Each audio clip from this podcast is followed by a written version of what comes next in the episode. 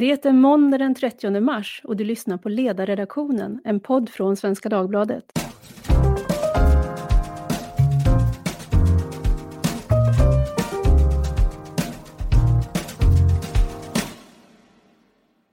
Jag heter Tove Livendal och idag ska vi tala om den fråga som har funnits med som en faktor längs hela vägen i coronakrisen, nämligen frågan om att testa befolkningen. Nu tycks det som om hissen har gått hela vägen upp på flera håll Ulf Kristersson flaggade igår vid lunch att han skulle ta upp frågan med Stefan Löfven på tisdag. Och Lena Hallengren talade också igår kväll om saken. Och vad jag förstår så pågår nu arbetet med att ta fram en teststrategi oavsett om det har kommit ett formellt regeringsuppdrag än eller inte. Frågorna som dyker upp är förstås vad kan vi ta reda på? Vad letar vi efter? Hur gör man det mest effektivt? Ska vi masstesta? Behövs andra åtgärder i samband med det? Hur snabbt kan vi utöka testkapaciteten och vad skulle det ge oss? Med idag för att tala om dessa frågor har jag två gäster från Uppsala universitet, nämligen överläkare och professor Björn Olsen vid institutionen för medicinska vetenskaper och Akademiska sjukhuset, samt Daniel Spiro, docent och biträdande lektor vid Nationalekonomiska institutionen. Daniel, välkommen och Björn, välkommen tillbaka. Tack. Daniel, du är en av de sex forskare som förra veckan presenterade sex olika policyidéer för att hantera coronakrisen. Och den första handlade om att öka testkapaciteten. Ni sammanfattade också det här igår på SvD Debatt, ska jag säga. Kan du berätta om hur ni har resonerat och vad det är ni föreslår? Ja, vi funderade ju kring olika lösningar på problem som fanns kring eh, corona eh, här och eh, den saken som vi tyckte var viktigast det var att man skulle masstesta, få, få igång ekonomin. Eh, det är ju så att det finns ett väldigt stort värde i att veta vem som är sjuk och vem som inte är sjuk och sen framförallt att få veta med hjälp av det som jag tror kallas antikroppstest, vem det är som har varit smittad men nu har tagit sig igenom det. För det betyder att de personerna kan ju ta sig tillbaks till eh, vanligt arbete och de kan ta sig tillbaks till affärer och sådär eh, köpa saker som vanligt och det är ju arbetet och konsumtionen som eh, gör att vi kan hålla igång ekonomin. Så när vi räknade bara väldigt grovt på, på de här sakerna så kom vi snabbt fram till att, att det här skulle ju vara värt förmodligen tiotals miljarder om man till exempel eh, med hjälp av testning kunde få tillbaks eh, säg en miljon svenskar i arbete en månad tidigare än om man inte hade testat. Och då betyder det att det finns ja, i princip oändligt mycket pengar att ösa in i testning om, om, om det är pengar som behövs. Så det här skulle väldigt på kort tid bli självfinansierande? Ja, inte kort tid med coronamått mätt, men van, vanlig kort tid, det vill säga eh, efter säg ett halvår eller, eller så. Det är ju så att eh, jag tror inte vi kan få fram tester på några dagar. Men vi kommer ju leva i den här situationen i, i flera månader framöver och om man då sätter igång att bygga upp den här testkapaciteten nu så att den är på plats, eh, säg om en månad istället för om två månader, då har man ju sparat in en månad där eh, en stor del av befolkningen kan bete sig som vanligt vad gäller arbete och konsumtion och såklart även socialt liv, vilket är värdefullt också, eh, om inte kanske till och med mer. Vad ser du som de uppenbara flaskhalsarna då för att få till en sån här eh, kapacitet? Eh, jag har pratat lite grann med de som är medicinskt kunniga och egentligen jag är inte expert på det men jag har förstått det som att eventuellt på, på kort sikt så är, så är det de här reagenserna på, som ska till för att man överhuvudtaget ska kunna testa. Eh, på lite längre sikt så är så är det personal eh, som behövs. Och jag kan inte tillräckligt mycket för att säga något om de där agenserna. Jag tror också skyddsutrustning är, är, är någonting som eventuellt blir en flaskhals. Men vad gäller personal och skyddsutrustning så det tror jag man kan lösa väldigt bra med om man helt enkelt har väldigt mycket pengar genom att till exempel staten garanterar att köpa in en viss mängd test till ett ganska högt pris eller eh, att man snabbutbildar eh, frivilliga eller eh, permitterade till att göra den här sortens arbete.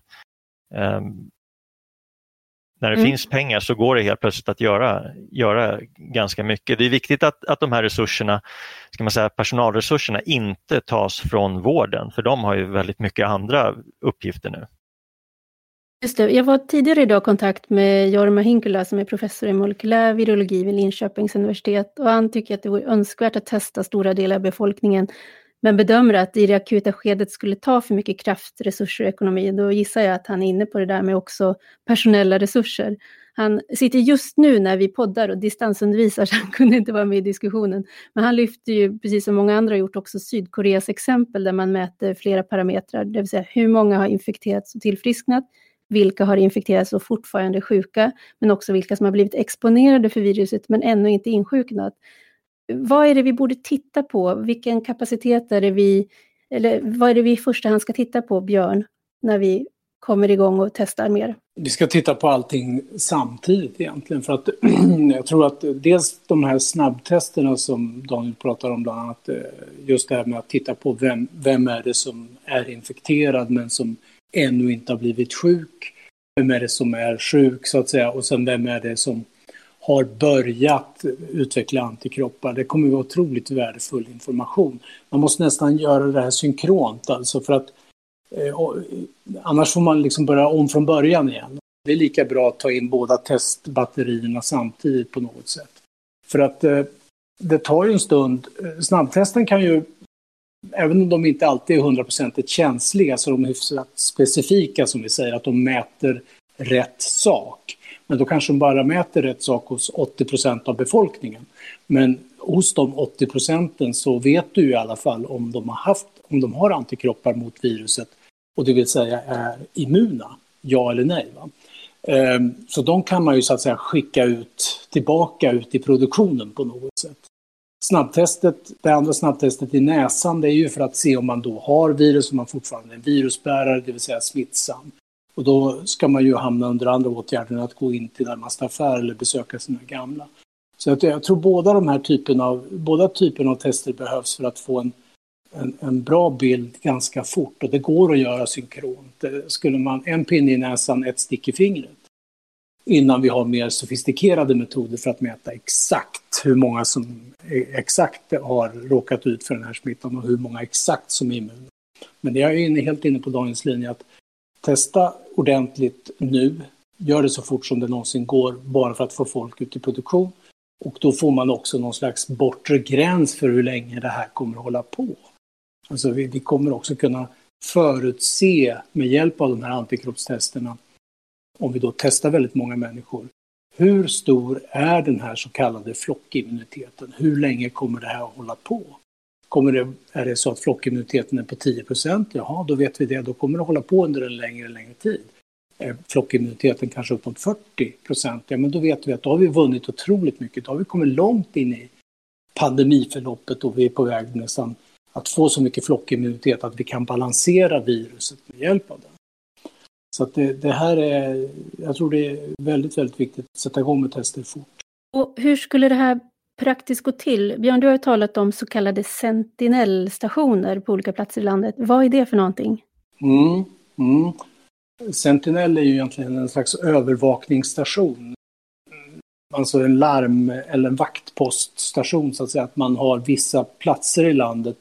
Det, det kan vara exempelvis vara en vårdcentral eller någonting sånt där man ändå tar in patienter som har luftvägsinfektioner. För det, det dyker upp vanliga luftvägsinfektioner och andra sjukdomar också, till, även till primärvården. Men eh, de sentinellstationerna har nästan lite spelat ut sin roll nu. Det var i början av den här pandemin då man kunde ha haft nytta av det och då vidtagit åtgärder som karantän och massiv testning eh, enligt eh, sydkoreansk modell.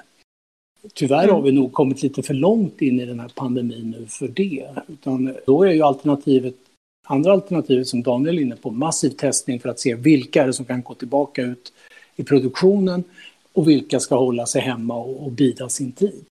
Och låta det här liksom rulla på. Va? Och då handlar det ju om, för de andra är det egentligen ganska hård nedpressning av deras aktiviteter. Att man inte får träffas hur som helst. Att man håller sig inne. Man försöker hålla social distans och så. Ja, för Björn, du var ju hos oss den 17 mars och det var i samband mm. med att Storbritannien svängde in på en annan strategisk väg. Och mm. du är också en av de som förutsåg tidigt, i början av året, att det skulle bli en pandemi. Eh, det mottogs inte väl, sa du då? Nej, verkligen inte. Det har jag fått äta upp många gånger. Men eh, ja, Ja, fast så. inte längre antar jag. Nej, inte nu. Nej. Men Nej. då, då fick jag ta rätt mycket. Mm. Men hade vi, hade vi kunnat vara någon annanstans nu om vi hade gjort något annat tidigare? Är ni båda, är det någonting som man kan slå fast? Man kan väl säga så här, hade vi haft en, en, om man hade sett tecknen i skyn att det här verkligen kommer bli en pandemi och förstått det, eh, då hade vi kunnat slagit in på en väg som har varit betydligt hårdare eh, från början med testning och kanske mer restriktioner när det gäller flöde över gränser av människor. Då hade vi hamnat rent av i den taiwanesiska modellen där man i princip inte har några fall alls idag. Utan man har ju testat ner, alltså testat och satt i karantän de som har dykt upp. Man, man hade väldigt hårda eh, gränsrestriktioner. Eh, den andra modellen hade varit att nu när det har löpt på ett tag att gå in mer mot den sydkoreanska modellen. Att testa, testa, testa och eh, samtidigt hålla samhället öppet. Och det är ju lite grann det som Daniel förespråkar och som jag tycker är Eh, eh, en bra regel eller en bra linje. Men jag frågar om var vi är i det här förloppet nu. Om vi kan hålla samhället öppet parallellt med en massiv testning. Jag är inte riktigt övertygad om det. Och det är det som är så svårt att veta, var vi befinner oss någonstans. Och det är klart att de åtgärder vi vidtar nu så får vi hoppas att det fördröjer den här kurvan eller planar ut den här kurvan, men det, det, det förskjuter ju då också naturligtvis. Vi får leva med det kanske under en längre tid. Eh, jag funderar på det, den 22 mars då skrev vår kolumnist Maria Ranka eh, om inte bara Sydkorea utan också den här lilla byn Vå nära Venedig i Italien. Och de har ju då också jobbat med att masstesta befolkningen och fångat upp både smittade och symptomfria. Och eh, det florerar nu ett litet klipp eh, ur Yes Minister som, som eh, ja, där politikerna konstaterar att de, de egentligen bara tränar på strategier för att berätta att de inte gjorde det de skulle i tid.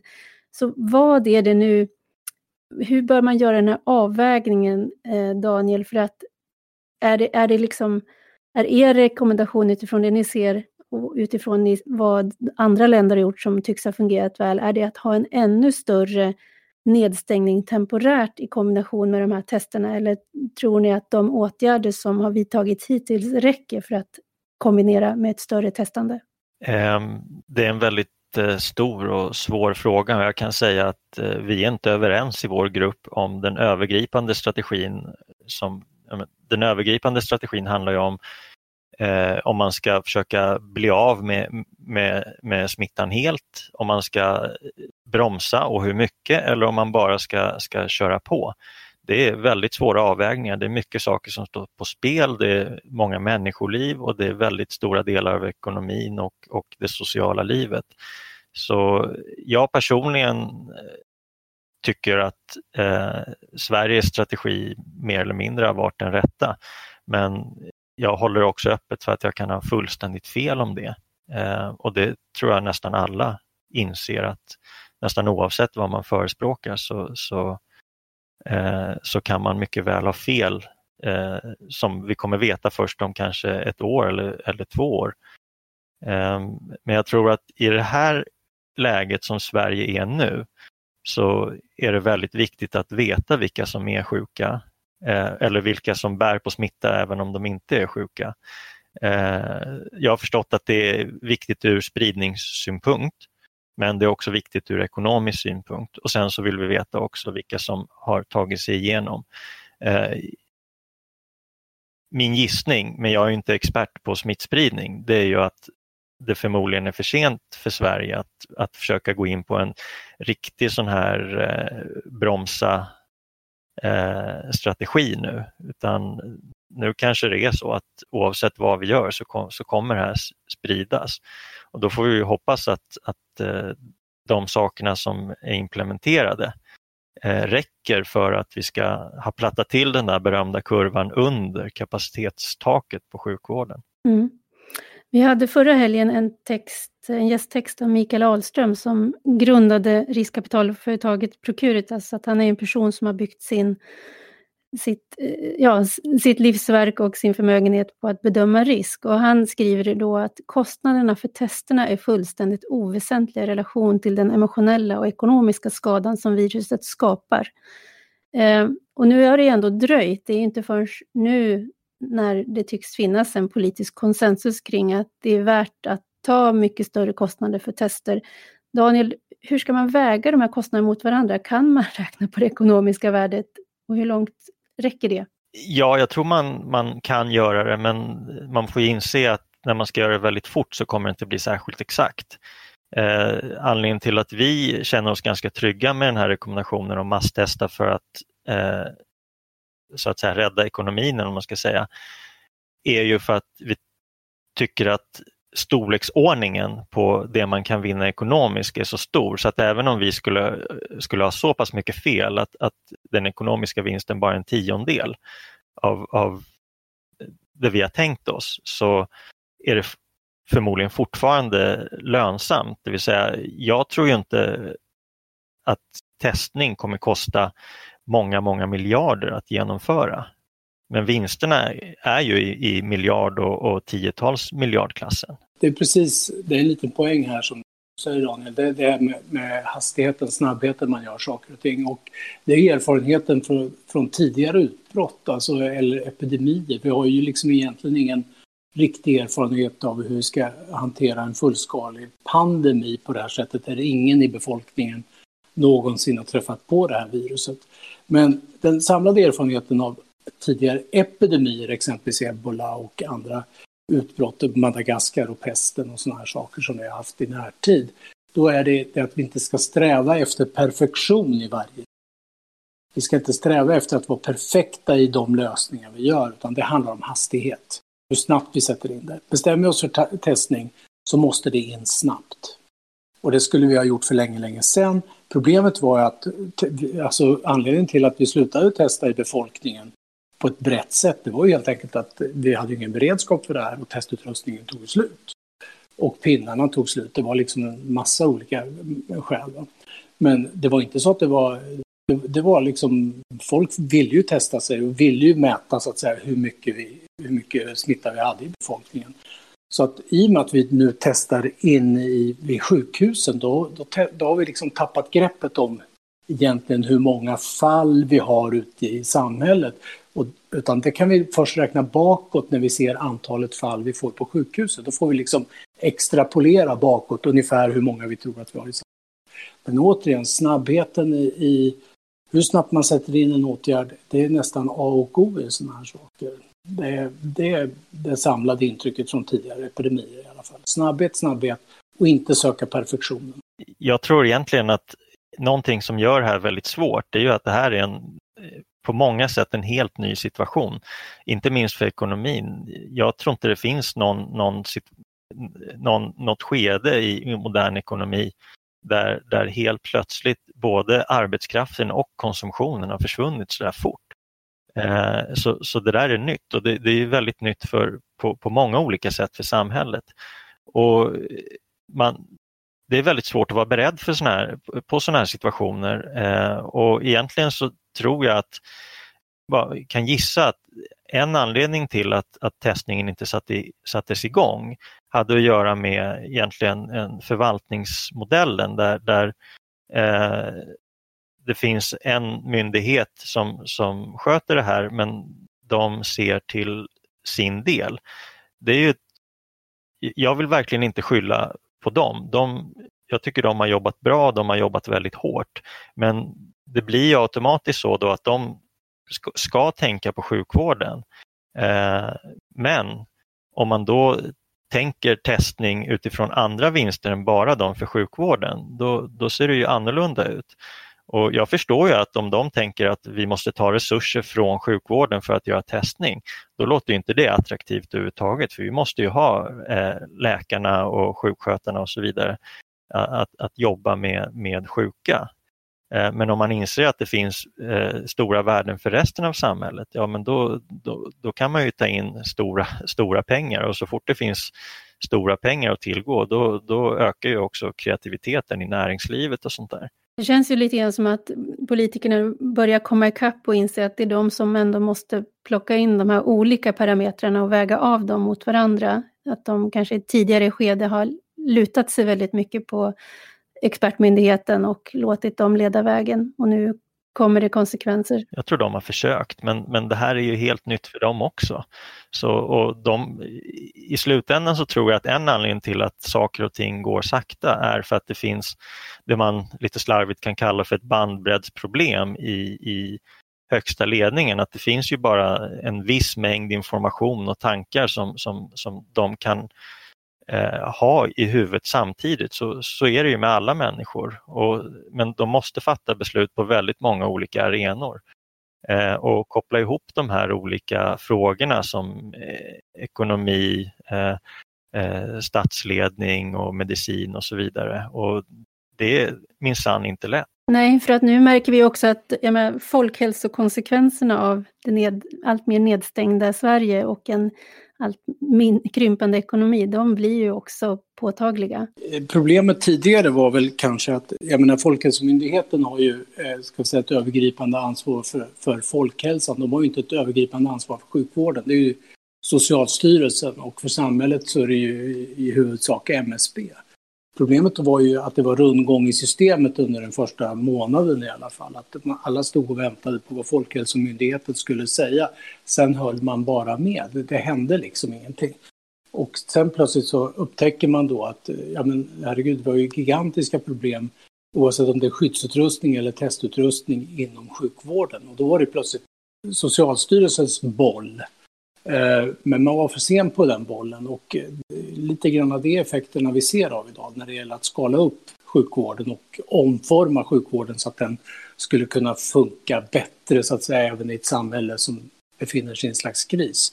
Och från MSBs håll har vi ju hört väldigt, väldigt lite för det här är ju liksom MSBs roll att titta på samhället i stort. Då har vi gått utanför sjukvården. Och där har det varit väldigt, alltså bedrägligt tyst skulle jag vilja säga. Men, eh, men om vi ska vara konstruktiva nu så absolut, jag tror på det här med testningsidén. Det är bra att politikerna äntligen har steppat upp. Det är bra också, tror jag, för demokrati och en massa andra saker, att man har politiserat frågan lite, lite grann. Den är ju ändå, fast det är någon slags borgfred som råder i det här landet just nu, så har man ju ändå fått initiativ från Ulf Kristersson då att vi ska sätta igång där och där tror jag kommer öka dynamiken och snabbheten i processen. Björn, när du gästade oss senast då sa du att du hade vidtagit mycket hårdare åtgärder initialt för social distansering om du hade styrt Folkhälsomyndigheten och du sa också då att du trodde att det här skulle hålla på långt in på hösten.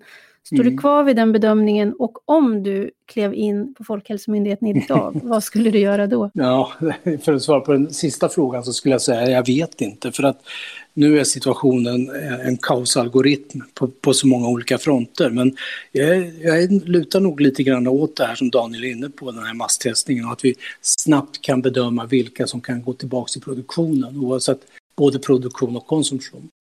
För det, det, jag tror att det är en, en framkomlig väg just när det gäller hur länge pandemin ska hålla på så tror jag definitivt att Alltså allt det här baseras då på, på ska säga, hur snabbt vi får upp den här flockimmuniteten, dess, detta centrala ord. Eh, är det så att vi, det visar sig vid en sån här snabbtestning att det, det ligger på 40-50 procent, då är det väldigt goda nyheter. För då vet vi att det här kommer vara över kanske någon gång under sommaren. I annat fall så tror jag att den här, det här viruset är så segt och har en sån egen seg dynamik till skillnad från från influensa exempelvis. Att tyvärr så tror jag att det kommer att hålla i sig framåt höstkanten, men det, det kommer att lugna ner sig ordentligt. Det kommer det göra. Många av de här besluten som tas och åtgärderna som ska göras, de är ju egentligen inte med, eh, bara medicinska utan de handlar ju egentligen om mänskligt beteende. Eh, om man bestämmer till exempel att nu stänger vi ner skolorna eller nu ska vi eh, ha de här, de här karantänsreglerna med eller utan straff och så vidare det är ju någonting som, som eh, det finns i princip ingen forskning som visar på hur hela länder reagerar på det, framförallt inte europeiska länder. Eh, hur, skulle Sverige reager, hur, hur, reagerar Sveriges befolkning på, på eh, att man sätts i karantän? Kommer de följa det? Eh, kommer de eh, reagera på andra negativa sätt som att självmord ökar eller någonting annat?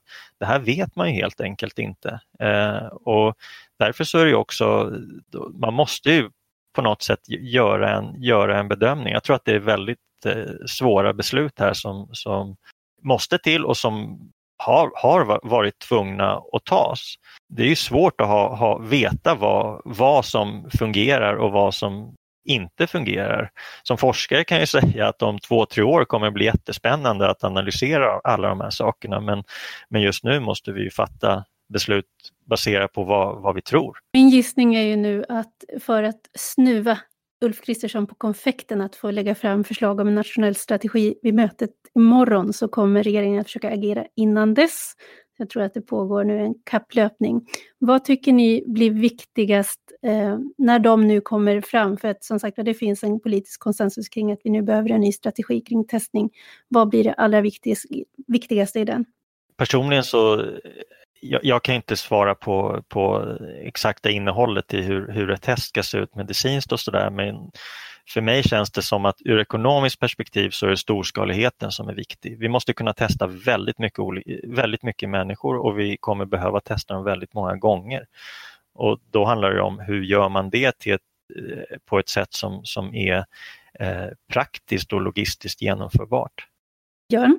Gör man så att man kan införa både antikroppstester och direkttester för att se om man har viruset så kommer en ganska stor kohort av befolkningen falla bort till nästa gång för att de, de visar sig vara immuna. Så att eh, en storskalig dubbeltestning från allra första början som successivt blir en enkeltestning efter de som har viruset. Det, det, det, är precis så jag tror det kommer utvecklas om man är riktigt listig. För att eh, säga att du tar in 100 personer och 25 visar, visar sig vara, ha, antikropps, ha utvecklat antikroppar mot viruset. Då behöver du inte ta in de 25 nästa gång.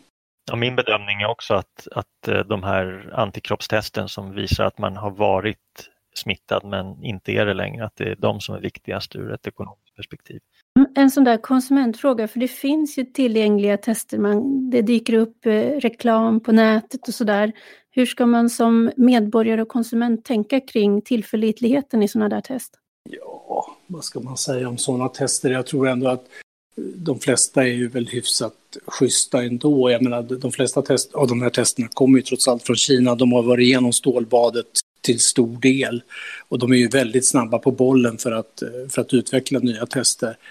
Eh, de är inte hundraprocentigt validerade som man säger, men många av testerna är tillräckligt bra ändå för att plocka upp om folk har antikroppar mot det ena eller det andra. Och eh, är det så att det visar antikroppar så tror jag nog man kan vara hyfsat säker på att det funkar. Men det viktiga är ju ändå att få igång det här relativt sett snabbt. Man ska inte hålla på och mickla med det här själv. Utan det, det måste ju skötas på något annat sätt. Alltså vi har teststationer, folk får ställa sig i kö helt enkelt med två meters lucka och gå in och testa sig och så ut i andra änden.